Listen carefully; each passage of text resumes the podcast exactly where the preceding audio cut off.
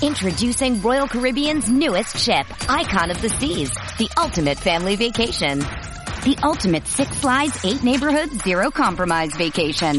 The ultimate never done that, can't wait to do it vacation. The ultimate chillin' by a different pool every day of the week vacation. This is the icon of vacations. Icon of the Seas. Arriving in 2024. Book today. Come seek the Royal Caribbean. Ships Registry Bahamas. It's only a kick. A jump. A block. It's only a serve. It's only a tackle. A run. It's only for the fans. After all, it's only pressure. You got this. Adidas. Today is Monday, February 24th, 2020, and this is Celtics Beat here on CLNS Media, the leading online provider of audio video coverage of your Boston Celtics. Today's episode with Dan Greenberg, Evan Valenti filling in for Adam Kaufman here is brought to you in part by betonline.ag. Go to betonline.ag, use that promo code CLNS50 for a 50% bonus on your next deposit.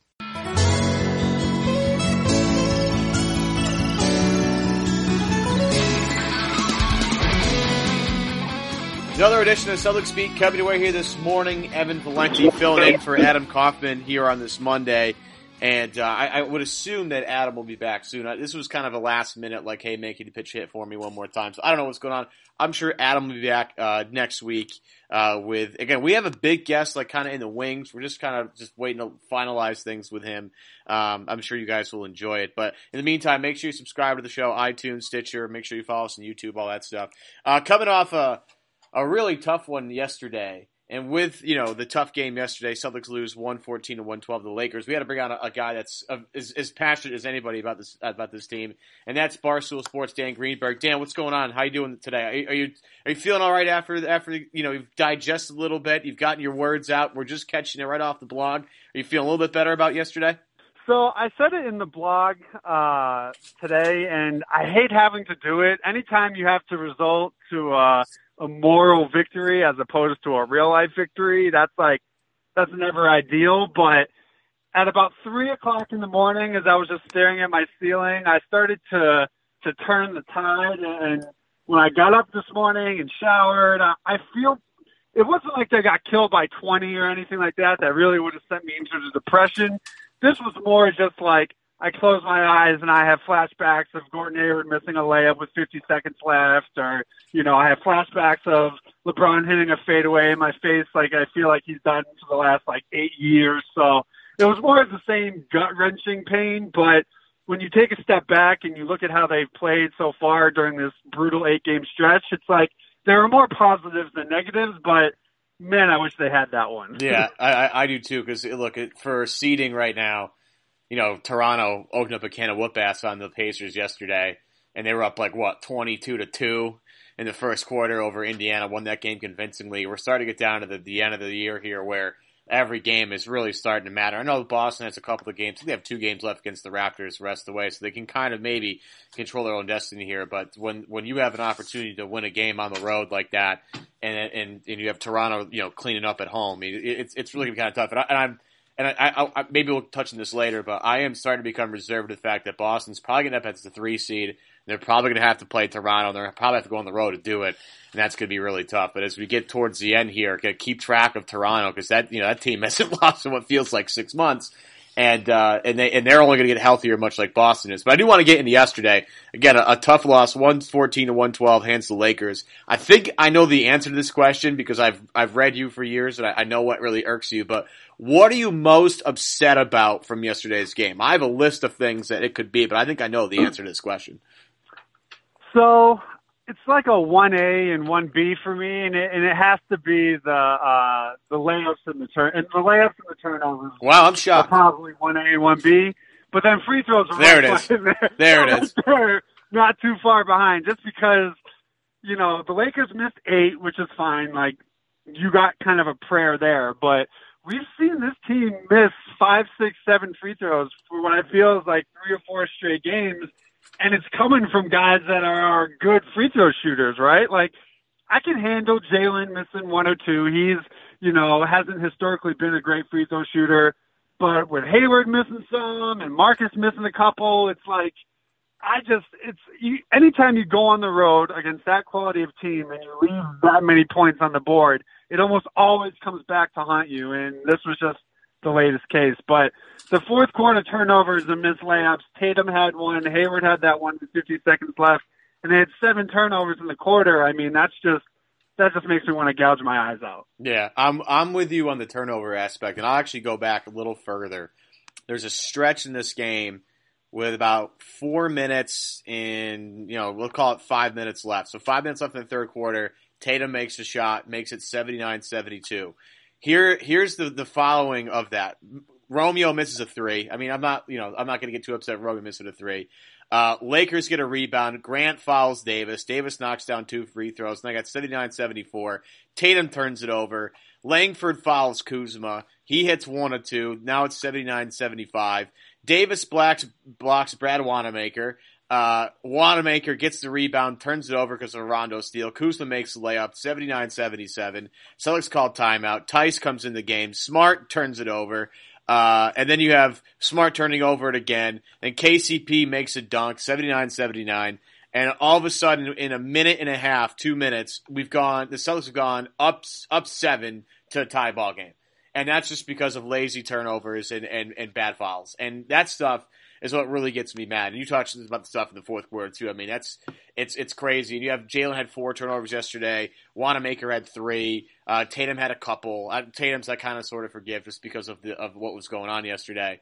Um, but I, I have a list of them, and the turnover seventeen. If you're going on, if you're going on the road, you're, and you're going to be undermanned in this game, which they were. They didn't have Kemba Walker. Can't turn the ball over 17 times on the road against a team that's you know favored in the West to win the title. Okay, you're just not going to go do that and expect to win right. basketball games. The fact that they were even in the game in the first place is a testament to how well they cleaned it up at points. But 17 turnovers is not going to cut it. And then a couple other ones that I had. The Hayward missing a couple of bunnies, including the one with 50 seconds left, is going to hurt. Uh, Smart, and I, I heard Russillo mention this this morning on, on Simmons' pod.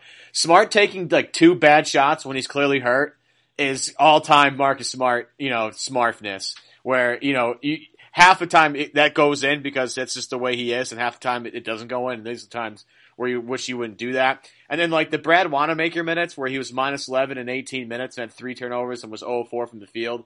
Like those, a variance of those four things, you add them all up and you just get me really pissed off about yesterday.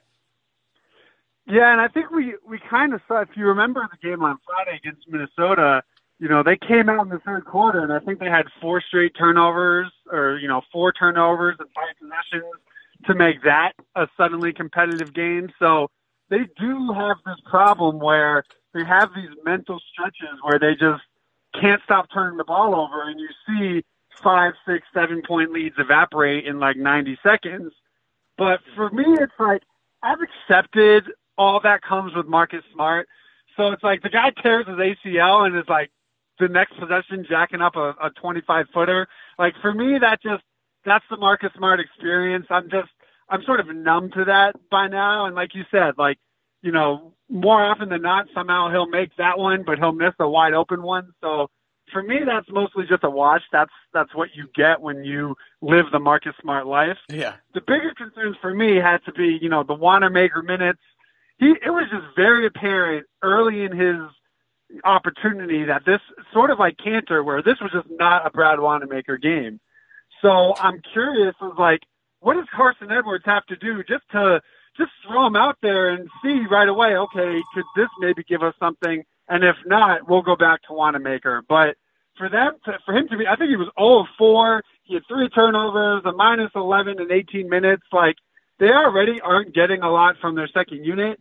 And if he's going to have that type of performance, like you can't play him. You have to just accept that Carson might make, you know, might be a defensive liability because you know Wanamaker was just he was hurting them last night, and that's where you know the the no Kemba and the no Robert Williams and the rotations being you know different because of Smart filling in in the starting role. That's where it hurt you because you know Wanamaker really didn't do them you know any any service. Yeah, and there are there are times of the year where Wanamaker makes me look bad and has like a really good game. And hits a couple of clutch shots, and I'm like, geez, you know, I really do kill him on. Uh, right. You know, the thing is, I was talking to some people this morning, and I was talking with Kaufman about it this morning. We were going back and forth about what we were going to talk about on the show, and you know, it gets to a point where it's like, okay, with Brad, all right, look, the guy's like the fourth point guard on the roster here. I mean, you know, he's not going to play a lot. I don't think when it really matters anyway, and we'll touch on this in a little bit, but you know. It, I, I somewhat agree with you with like what does Carson Edwards have to do to get off? But the the problem is there is Wanamaker has more time in the system, and I think Brad really trusts guys that have been in the system for a long time. And like honestly, sometimes I wish Trey Waters is on the team, and people probably think I'm nuts, but I do think I wish Trey Waters on the team because I think like Trey has a better idea.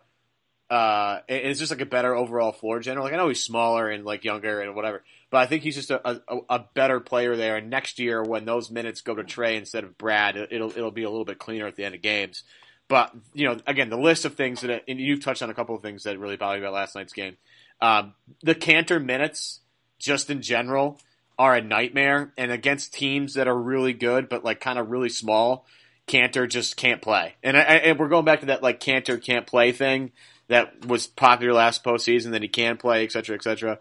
But minus six in five minutes, he was a complete nightmare. They can't play him against Houston either. Some of these smaller teams, Brad has to accept like, okay, we have to play, we have to play, you know, Grant Williams over over Kanter here. It's just going to be a, a, much a much better process. And like even yesterday, look, we were, if you watch Kanter try and like guard and recover on a pick and roll with Anthony Davis and LeBron James. Like he can't, whereas Grant can at least with the speed get back in there, get into the play and make things a little bit more difficult for Anthony Davis. Uh, the injuries, Kemba and, and Robert Williams. I mean, yeah, you can go back and look at that um, and say that's annoying too. And I will bring this up, and only just as a very small at the end of this discussion sort of thing. And it, it, it, look, it, it, was bad on both sides, but the refs last night at the end of the game were an absolute nightmare. I mean, absolute nightmare. I mean, and you can call it both ways. They, they missed the goaltending on both sides, uh, you know. But you know, at the end of the game, when things get kind of chippy and a little weird, uh, you know, Jaylen didn't step out of bounds, and that the ball not even close. the ball yeah. may or may not have been off Anthony Davis's finger at the end of the game too. But it, it slows down the flow of the game, right? There's a clear and obvious flow of the game. When you take a break for six, seven, eight minutes to look at whether the ball is off Davis or Brown, you blow, you pick up that flow, and that's that has to, the, the refs have to come to a much clearer, more definitive decision right away because you know you're going to give these ty- these guys time to like sit on the bench and be cold. Um, I know it's only six minutes, but it does take guys out of the flow of the game, and it does hurt the end product. See, I feel like I might be alone in this way of thinking, but like I don't care how long it takes them to review something. Right. I just don't get how you could look at what we reviewed and still make the calls they made, right? Like the non-goaltend that was in the first quarter, second quarter with Romeo when both LeBron and Dwight Howard convinced the officials to reverse it or they looked at it, whatever, and they still deemed it it wasn't a goaltend. Like that's what makes me mad. Same thing with the Anthony Davis ball. Like it goes off his pinky, you take all that time and you still make the call you make. That's where my issue is. Like I don't care if it takes them five, ten minutes, whatever, as long as they get it right. But in a game of this magnitude, you can't have so many calls be bad for both teams. Like, like the Jaylen Brown goaltend was a hundred percent a goaltend. Like, yeah. it was clearly, it was maybe a little bit below the rim, but like, he still hit it after he hit the backboard. So Lakers fans were just as right to be upset with that call as Celtics fans were with the Romeo one. So it's it's interesting because it comes directly after Mark Cuban just called out all the officials for how the Mavs just got boned in their game on Saturday night. Yeah. And you just hate that when you have such a good competitive game for 47 minutes that it can be impacted with calls that aren't even close. Like the Jaylen Brown out of bounds call was a one point game in four minutes left.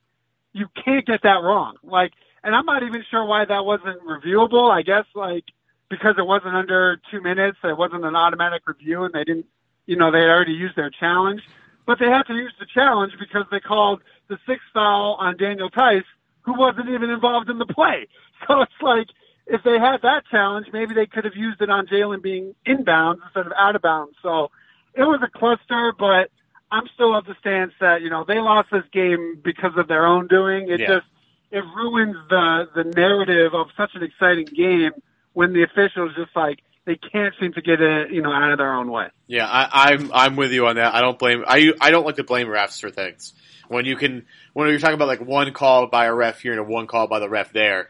I can go back throughout the entire game. Well, if you know Tatum uh, doesn't do this, or if the the Chiefs don't turn it over 17 times in the game, or if Hayward doesn't miss the shot with 50 seconds. Like you can do that all game, and to do that on the for the refs, I think is is insane. I think people need to come out, you know, chill out about that. Quick break from Green to tell you today's show is brought to you by BetOnline.ag. Football season in the NFL is over. XFL though going strong right now. Hope you all cleaned up during the football season either get ready for March Madness, get ready for golf because the Masters is coming up, baseball season as well and you can still make money right now because NBA futures are still in play. Lakers, the favorite after the crazy game yesterday, still the favorite, plus 250 bucks, plus 300.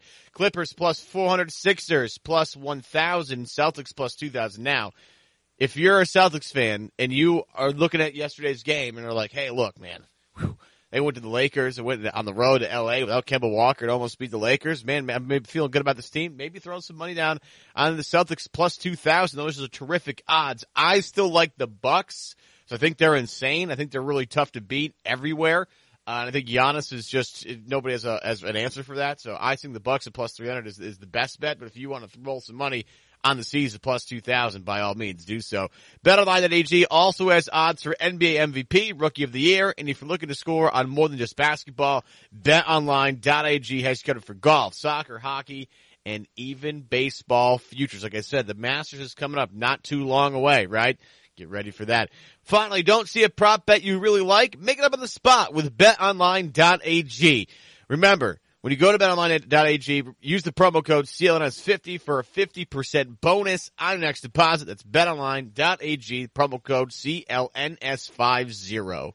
But speaking of narrative, the big narrative out of yesterday, because I want to get some of the, the things that you were annoyed about yesterday before we just go on to this tangent about talking about how great Jayson Tatum is. But Jayson Tatum was absolutely unbelievable yesterday.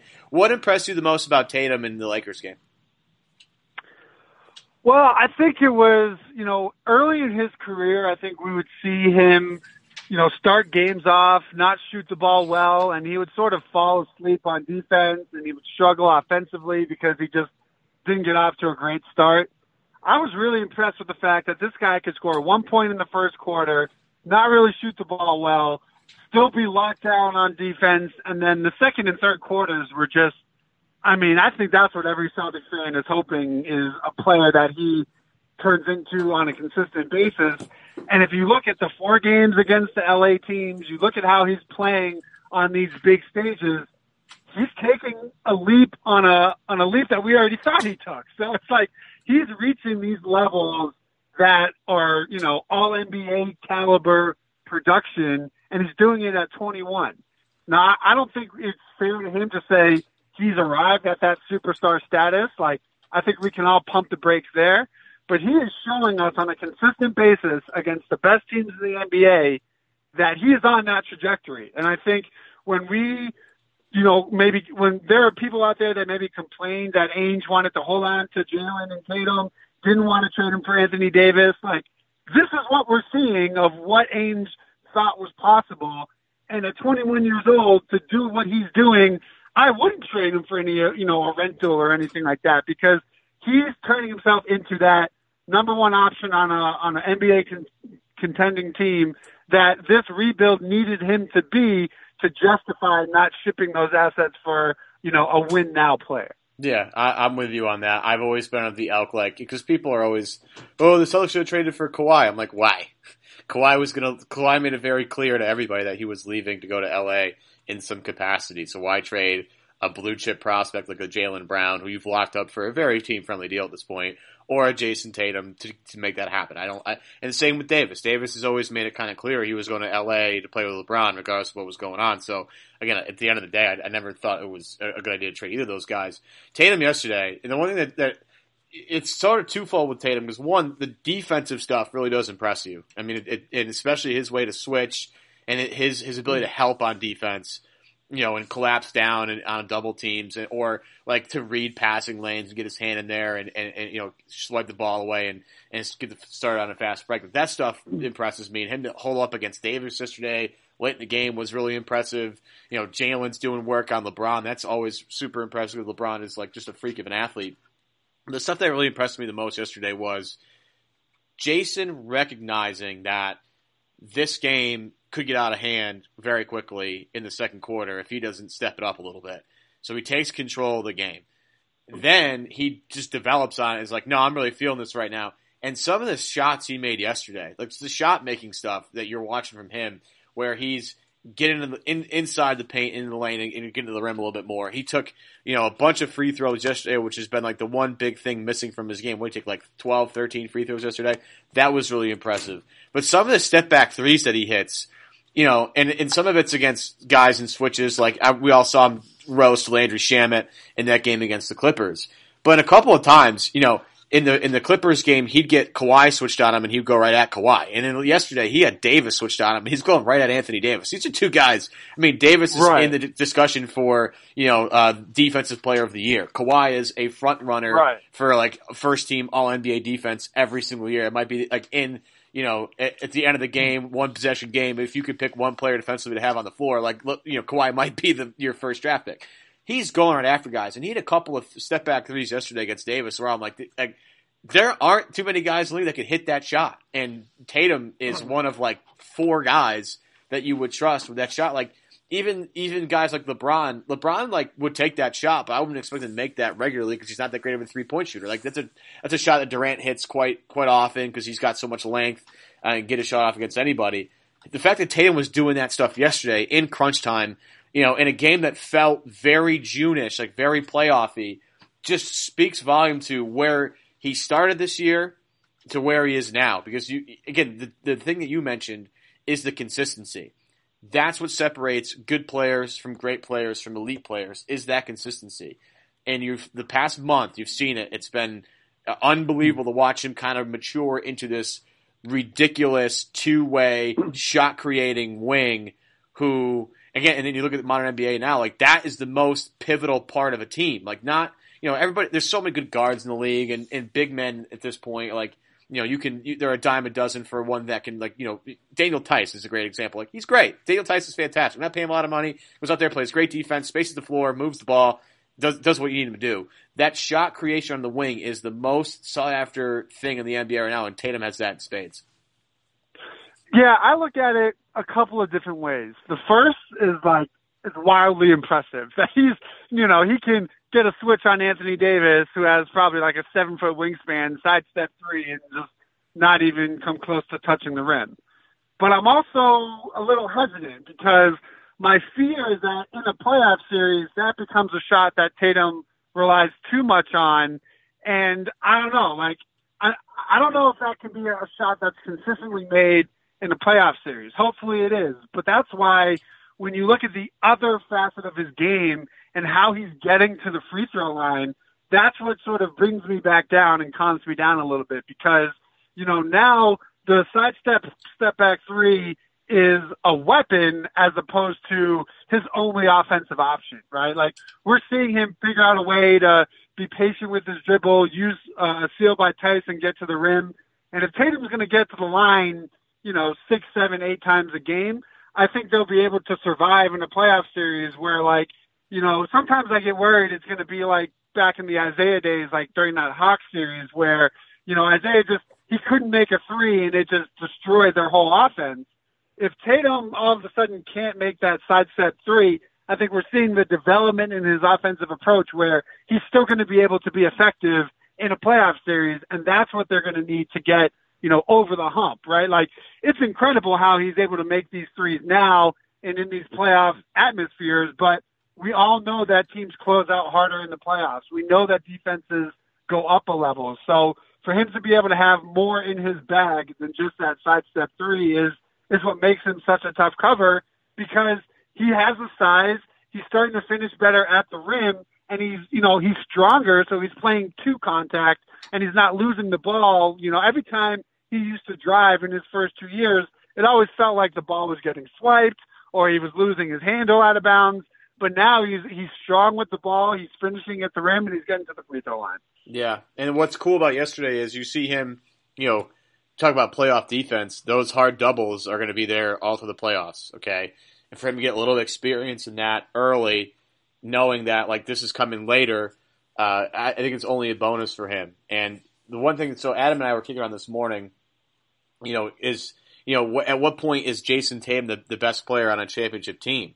So my question, my I said, well, he's kind of the best player in the Celtics right now. Uh, I've been arguing this for a couple of weeks, and and now that you know we've we've had a, a, little bit of a run here with Tatum, I think a lot of people are more are hopping on that bandwagon. Is this team right now, in your estimation, uh, championship caliber team? Um, it's tough because I think they match up better with the best teams in the West than they do with with the Yeah. best teams in their own conference. I mean, I think if I still think it's Milwaukee and then everybody else, right? So the Celtics are in that second tier of you know the Toronto's, the whoever, right? But if they get somehow out of the Eastern Conference, right? If there's a prayer and they make a finals, I think they can absolutely compete with any of the contending teams in the Western Conference. Now, to do that, they're going to have to overachieve, right? Like they can't play poorly or they can't have, you know, one or two guys not punch above their weight and accomplish that. But if, if, you know, if this is the Tatum that we're going to get and this is the Jaylen that we're going to get and Hayward continues his strong play, like they provide their own set of challenges that make them a matchup problem the same way, you know, other bigger teams could theoretically be a matchup problem for the Celtics. So they're absolutely a contender in the sense that you should expect, you know, for me, the expectations is this team makes the Eastern Conference Finals. And I feel like once you make your Final Four in any sport, you're theoretically a contender. But I still would put them behind the Bucks and, and probably even behind the two LA teams right now. But I think that they can compete with either of those LA teams based on what we've seen through four games. Yeah, I, I'm in agreement with that. I think Milwaukee's the best team in the league right now, and, and I think people are just not convinced yet because you have LeBron and Anthony Davis out in LA, and then you have the other team, you know, Kawhi and Paul George. But I, I, I haven't seen anybody play better than the Bucks this year. They're insane. If you look at yesterday, and you always, I'm curious where you fall on this because you have yesterday and the Celtics play without Kemba Walker, and you know, you look at those doubles against Jayson yesterday, and you, you would assume that having Kemba on the floor is going to help with that a little bit. But my question would be more around, you know, defensively, when they have Kemba on the floor, they're not as good. So yesterday, when you have Smart, Jayson, Jaylen, Hayward, and Theis, that looks like, or if you want to sub, you know, sub Grant and somewhere you can as well. But my my question revolves around is having Kemba in that game makes a difference in a couple different ways, but defensively, I, I don't know if he's the guy you want to roll out there. Like, do you take the chance of putting in Kemba over Smart at the end of games because you're gonna need more shot creation? I'm just kind of curious where you fall on that. So I think it would depend on the the game situation, right? Like Right. yesterday in a close game when you're getting hard trapped, I would rather have Kemba out there because you know it would make the Lakers think twice about sending a double, right? So like you you're going to sacrifice something on the defensive end, but Kemba isn't exactly the sieve that we've seen other Celtic point guards be that are maybe a little undersized. So I don't have a problem with him competing on the defensive end. I just think when you're in these tight games down the stretch, I want my shot makers on the floor. So while Smart can do the intangibles and is a is a much better defensive player and can come up with steals or rebounds, I just think for the Celtics, like they have even with Kemba on the floor, they have enough good defenders on on the court, right? For me, the issue is you can't have a guy that's a complete, you know, negative in terms of how a team like even if Smart makes the three, like the Lakers will take that shot every day of the week. So for me, I'd rather have, you know, Kemba off ball as the scoring threat because maybe you won't get that same sort of hard double. And if they do, well, now you have one of your best scorers with a ton of space, you know, to either drive or, or hit a pull up three. So it, it has to just depend on the game situation. Anything that's close, I think you have to close, you know, maybe even with your best five and just, you know, play Tatum at the five and take Theis off and have Kemba and Smart. I think that's certainly a possibility. Yeah, I, I- can't wait to see what this team looks like at full strength because it's still, again, uh, uh, the Rob Williams like teases every once in a while are starting to really kill me. Um, the other big thing I think about this team coming out of yesterday, this has been something that's been kind of been kicking around for a while, is the Celtics bench problems they have. And, you know, they just can't find a way to generate any scoring off their bench at all whatsoever. Does this matter to you or, or are you part of the group that's like, well, we get to the playoffs, they're not going to have a huge, they're not going to use a lot of their bench anyway. Like I would assume Hayward's going to take a lot of the Wanamaker minutes along with Smart. They'll run three ball handlers that way. You know, the way they can stagger Kemba, Jayson, Jaylen, and, and Hayward will, will mean a lot more. Plus, like Smart gets moved bench, his production becomes bench production.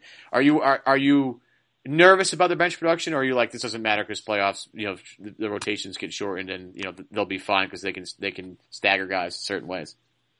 Yeah, I mean, I think it's both, right? Like, I don't think their ceiling is ultimately determined on what their bench looks like, but I think in order for them to get to where we want to go, their bench is extremely important as we close out the regular season, right? Like, it's important for seeding, but then once we have the seed and we're in the playoffs it becomes less important. So that's why I think Robert Williams coming back is so big. I just think, you know, Grant is what he is, Romeo is what he is.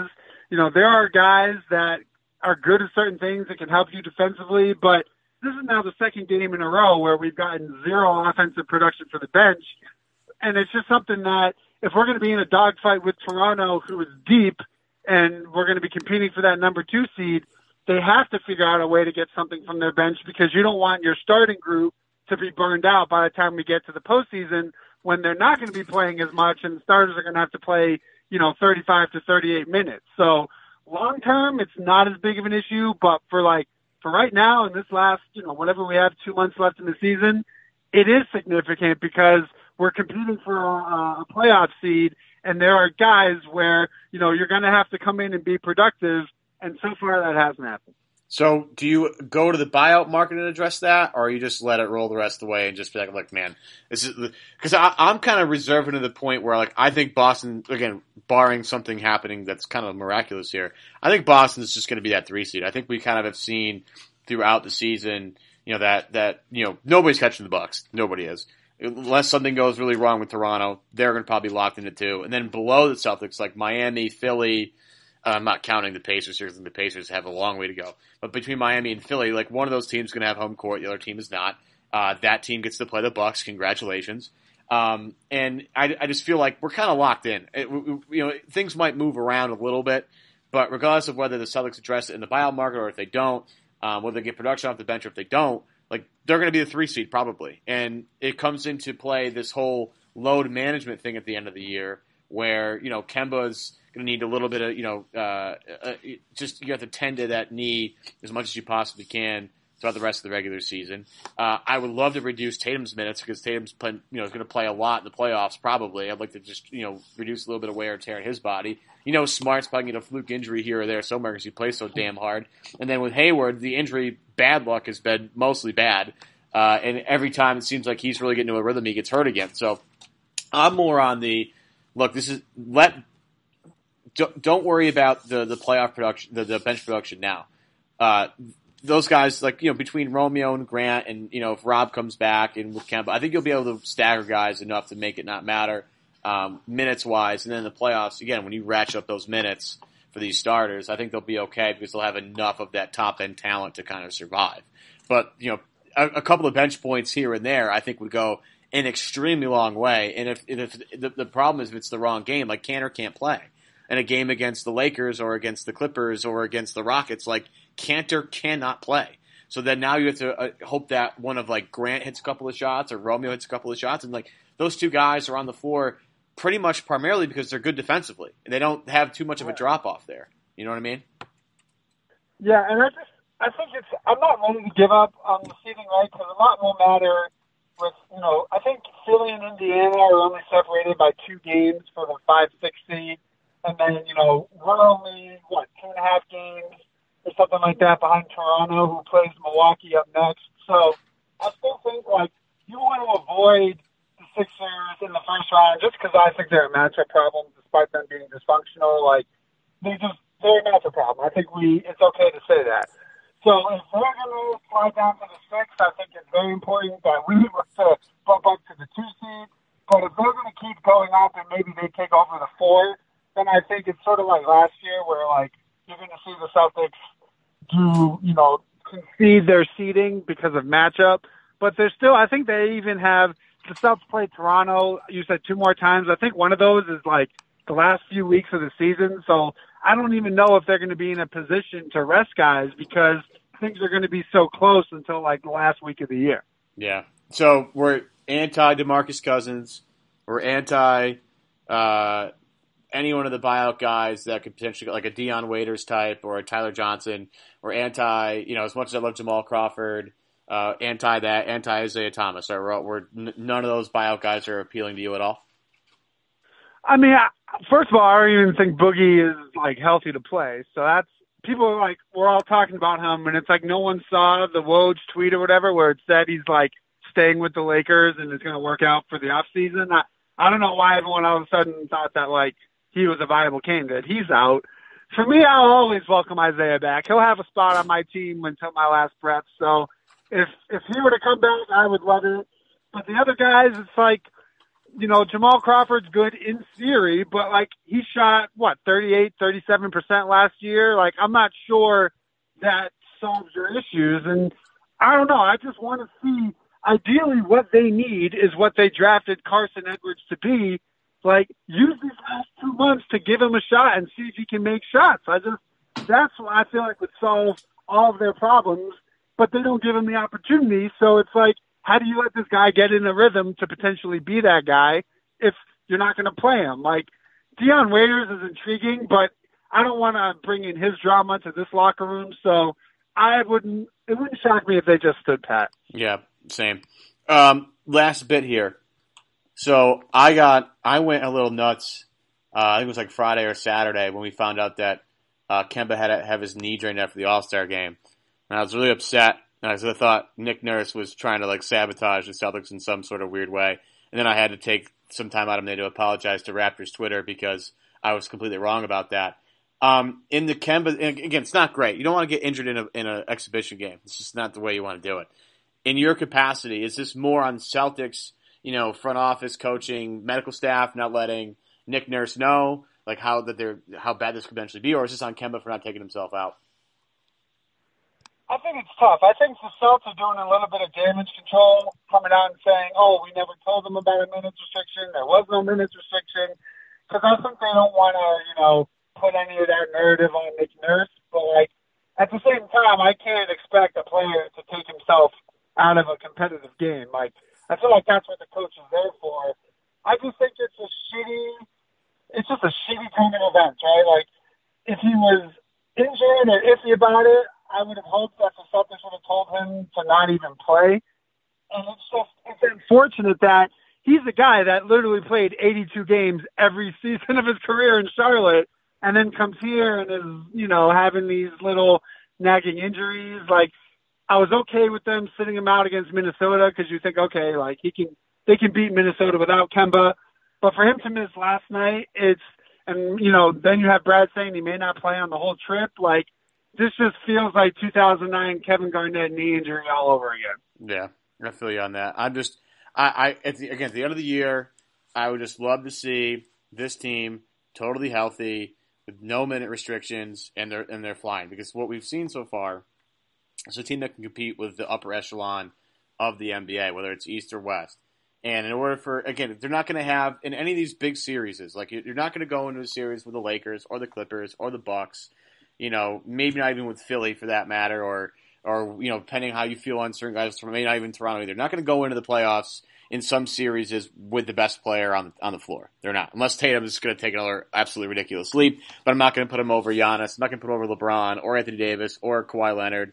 Okay, I'm not going to do that yet. Where Boston comes at you is comes at you with their the top end of their depth. Like you know, some teams have LeBron and AD, and then after that it was a huge drop off. Well, Boston's you know got Tatum, Kemba, Hayward, and Brown. those four guys, you know, if you're going to make the ten best guys in a series, like they might not be one and two, but they're three, four, five, six, and maybe even seven. You know what I mean? Like that's where they right. win. They win games on the periphery a little bit, not necessarily up front. Although Tatum is you know taking this ginormous leap, we'll see where he ends up they're winning. They're trying to win, and the, and the, Raptors are somewhat like this too. They're trying to win the game like on the periphery of maybe it's not guys one and two, but we have three, four, five, six, seven, and eight better than your guys, and that's where we're going to win. So I, in order for Boston to really win that way, they have to have all their guys healthy. So at the end of the day, when it comes to Kemba, like I, as much as I'd love to see him out there, I'm more in line of he needs to be 100% healthy as we go into the playoffs, and whatever we have to do to get him there, you got to do that. And and whatever Boston has to do, whatever whatever Brad has to do to get him there, we have to do that. And and when you look at the rest of the, the way here, they have some really tough games. They have a couple games against Miami coming up. They're going to be tough. Like one's in Miami, I believe, which they've been impossible to beat at home. Although Celtics did that not, not too long ago. They have a they have a couple games with Milwaukee left, uh, and the Bucks are a nightmare. Uh, they have a couple games with Toronto left. So you know you're going to have some tough ones sprinkled in there, but at the same time, you're going to have a lot of easy ones where you can, you know, give Jayson a night off or give Hayward a night off or give Kemba the night off and hopefully get this team fully rested. Um, and, and as we get closer to the end of this thing, uh, that's the only thing I'm really totally concerned about. I'm not concerned about consistency anymore. I think we've seen enough.